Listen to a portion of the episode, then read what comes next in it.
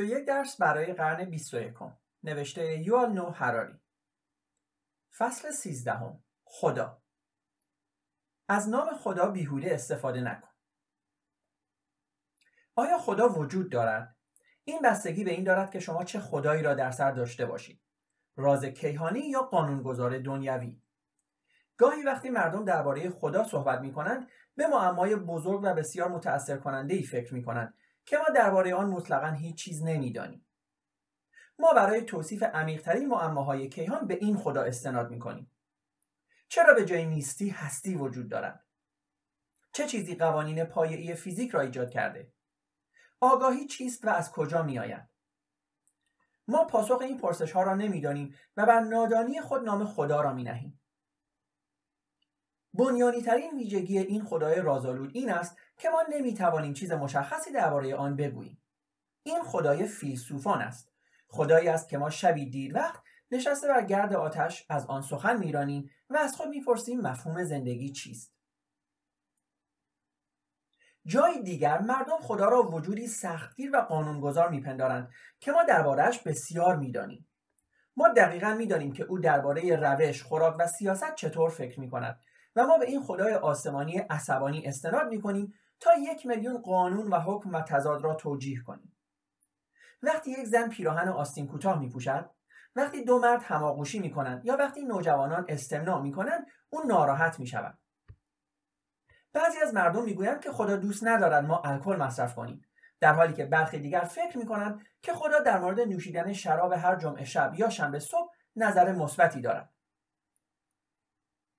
کتابخانه های کاملی از کتاب ها وجود دارد که در تمام جزئیات و در نهایت دقت توضیح می دهند که خدا چه می خواهد و چه نمی خواهد. بنیانی ترین ویژگی این قانونگذار دنیوی این است که ما به طور دقیق و مشخص درباره او صحبت کنیم. این همان خدای جنگجویان صلیبی، جهادگران، مفتشین عقاید، زنستیزان و همجنس گریزان است. هنگامی که بر گرد آتشی می ایستیم که کافران را در آن بسوزانیم و گناهکاران را سنگسار کنیم درباره این خدا صحبت می کنیم. وقتی از مؤمنین سوال می شود که آیا خدا واقعا وجود دارد آنها اغلب شروع به صحبت از معماهای اسرارآمیز هستی و محدودیت های ادراک انسانی می کنند.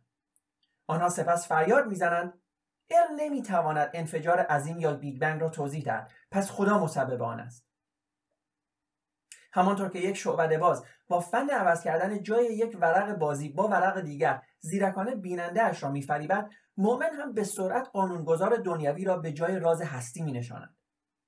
پس از گذاشتن نام خدا بر روی اسرار هستی از آن برای محکوم کردن مایوی زنانه و طلاق استفاده می کند.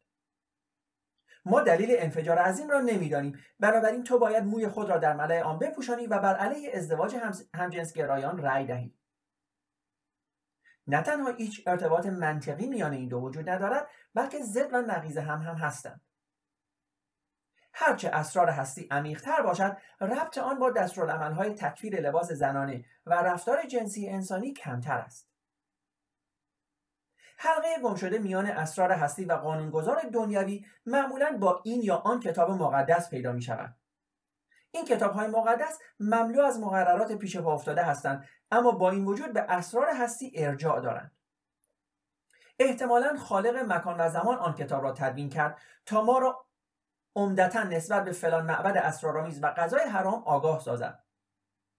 در حقیقت ما هیچ مدرکی در دست نداریم که نشان دهد که کتاب مقدس یا قرآن یا کتاب مرمون یا ودا یا هر کتاب مقدس دیگری توسط همان نیرویی تدوین شده که معادله انرژی برابر است با جرم زد در سرعت نور به توان دو.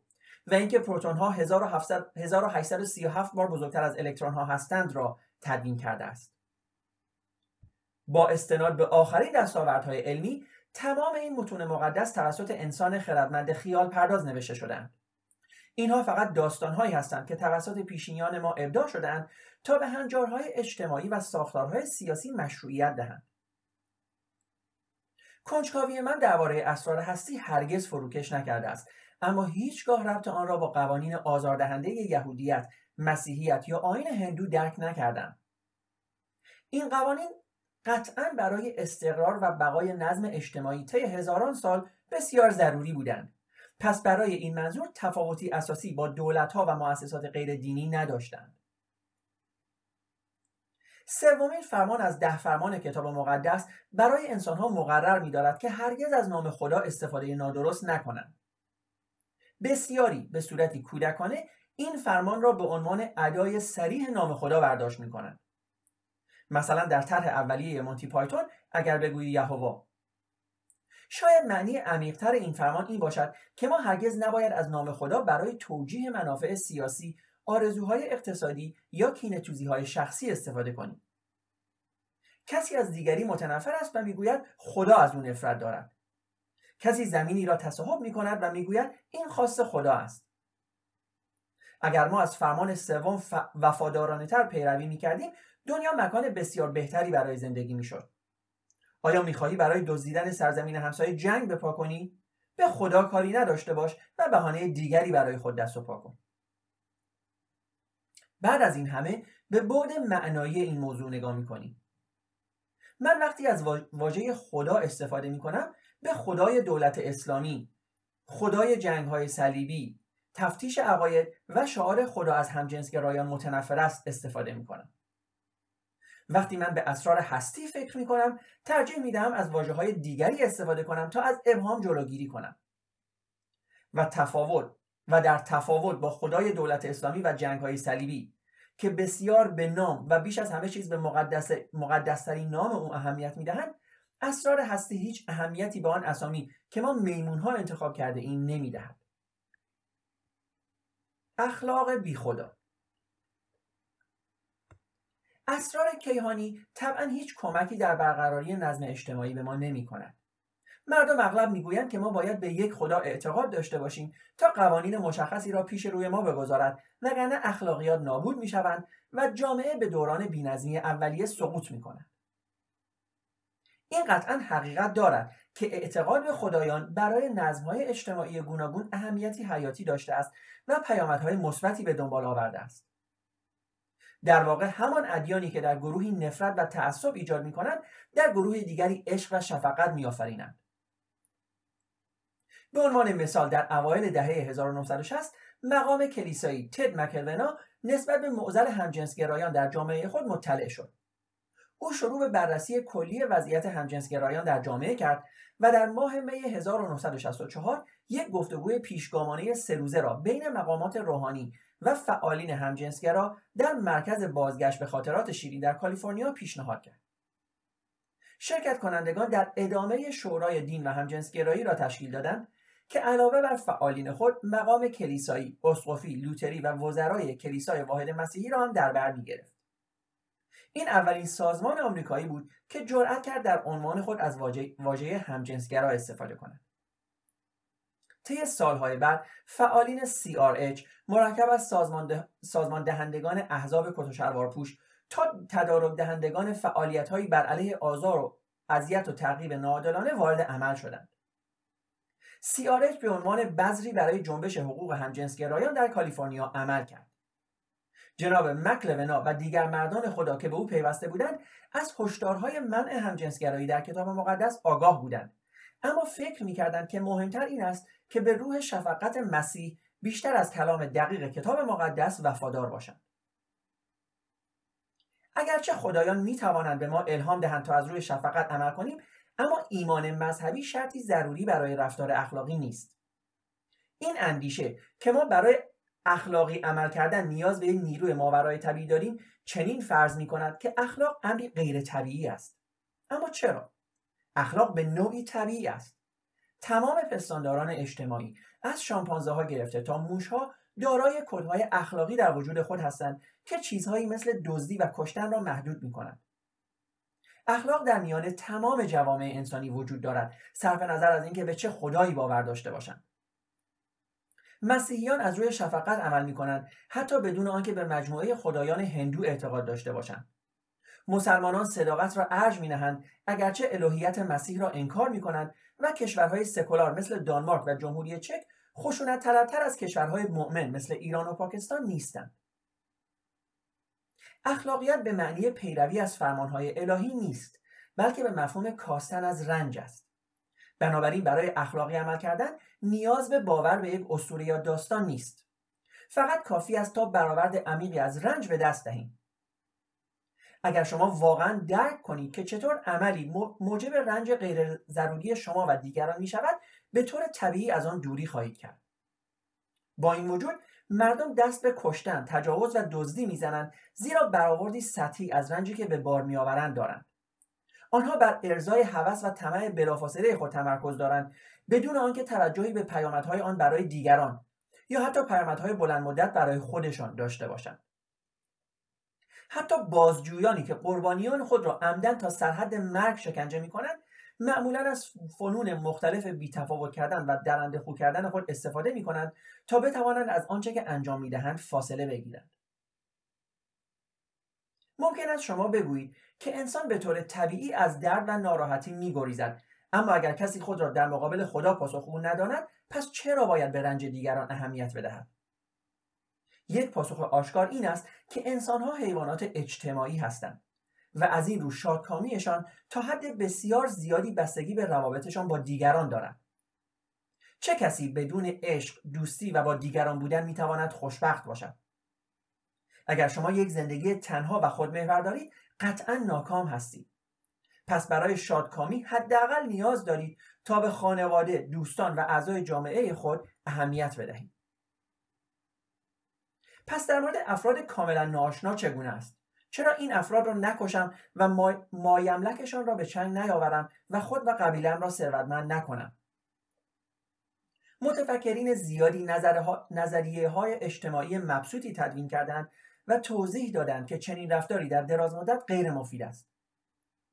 کسی نمی‌خواهد در جامعه ای زندگی کند که بیگانگان به طور منظم در آن غارت و کشته می‌شوند. زیرا نه تنها فرد همواره در چنین جامعه احساس خطر می کند بلکه از مزایای چیزهایی مثل تجارت محروم میماند که بستگی به وجود حس اعتماد میان بیگانگان دارد.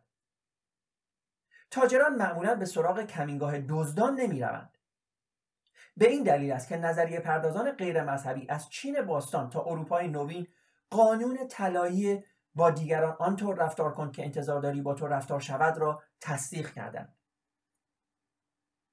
اما ما واقعا نیازی به چنین نظریه های پیچیده مفصلی نداریم تا بنیان طبیعی برای شفقت جهانی را درک کنیم. برای لحظه تجارت را فراموش کنید. آسیب رساندن به دیگران بلافاصله به خود من هم آسیب میرساند. هر عمل خشونت آمیزی در دنیا با یک میل خشونت در ذهن فرد شروع می شود که قبل از آنکه آرامش و نشاط آن قربانی را برهم بزند آرامش و نشاط خود او را می‌گیرد. بنابراین مردم به ندرت دست به دزدی می‌زنند مگر اینکه حرس و آز زیادی در خود به وجود آورده باشند. کسی معمولا قبل از آنکه در درون خود عصبانیت و نفرت به وجود نیاورده باشد فرد دیگری را نمی‌کشد. احساساتی مثل حرس و آز و عصبانیت و نفرت بسیار ناخوشایند هستند. کسی که از عصبانیت و حرس درونی دچار آشفتگی است نمی‌تواند شادی و توازن درونی را تجربه کند. بنابراین مدتها قبل از آنکه کسی دست به قتل بزند خشم درونیش صلح و آرامش را قبلا در ذهن او کشته است. ممکن است عصبانیت طی سالها شما را از درون متلاطم کند بدون آنکه فرد مورد نفرت را به قتل برسانید. در این صورت شما به هیچ کس دیگری آسیب نرسانده اید به جز به خودتان. پس به این دلیل مهار کردن عصبانیت درونی در راستای منافع طبیعی شما است نه فرمان خدای معینی. اگر شما کاملا فارغ از عصبانیت باشید احساس بسیار بهتری خواهید داشت تا اینکه یک دشمن نفرت انگیز را بکشید. یک باور قوی یک باور قوی به خدای رعوف که فرمان می‌دهد گونه دیگر خود را بگردان. گونه دیگر خود را بگردان می‌تواند به گروهی از مردم کمک کند تا عصبانیتشان را مهار کنند. چنین باورهای دینی کمک عظیمی در جهت برقراری صلح و آرامش در دنیا بودند. متاسفانه باور دینی برای گروهی دیگر عملا عاملی بوده است تا عصبانیتشان را توجیه کنند. به خصوص اگر کسی جرأت کند به خدایشان بی احترامی کند یا از خواستهای او سر باززند پس ارزش خدای قانونگذار نهایتا در گروه رفتار پیروانش است. اگر نیکو عمل کنند پس دیگر مهم نیست که چه باوری داشته باشند. به همین شکل ارزش آینهای دینی و اماکن مقدس بستگی به نوع احساسات و رفتاری دارد که در انسانها ایجاد می کنند. اگر رفتن به زیارتگاه ها به مردم حس صلح و آرامش می دهد مثبت است. اما اگر یک معبد خاص موجب خشونت و درگیری می شود پس چه احتیاجی به آن داریم؟ این آشکارا معبدی است که کارایی درستی ندارد.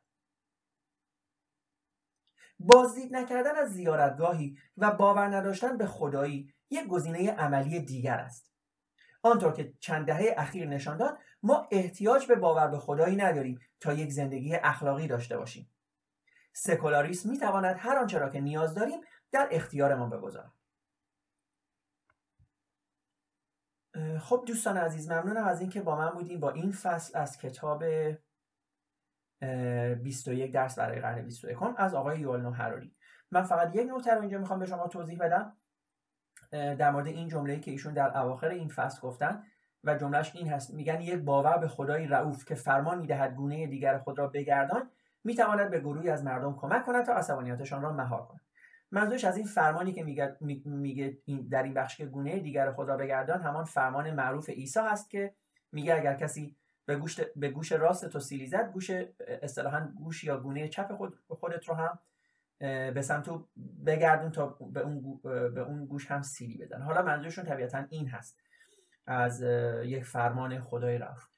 ولی در هر صورت این فصل تموم شد. طبیعتا روال فصل های آقای یالنو حراری این است که فصل بعدیشون رو معمولا در پاراگراف آخر معرفی می‌کنن به نوعی و فصل دیگر این کتاب فصل سکولاریسم است که در ادامه اون رو هم خواهیم خوند. از همه شما دوستان ممنونم.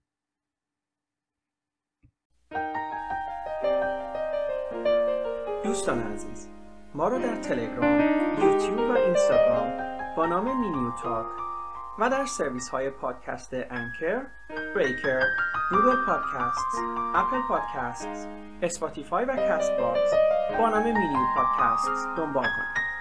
ممنونم.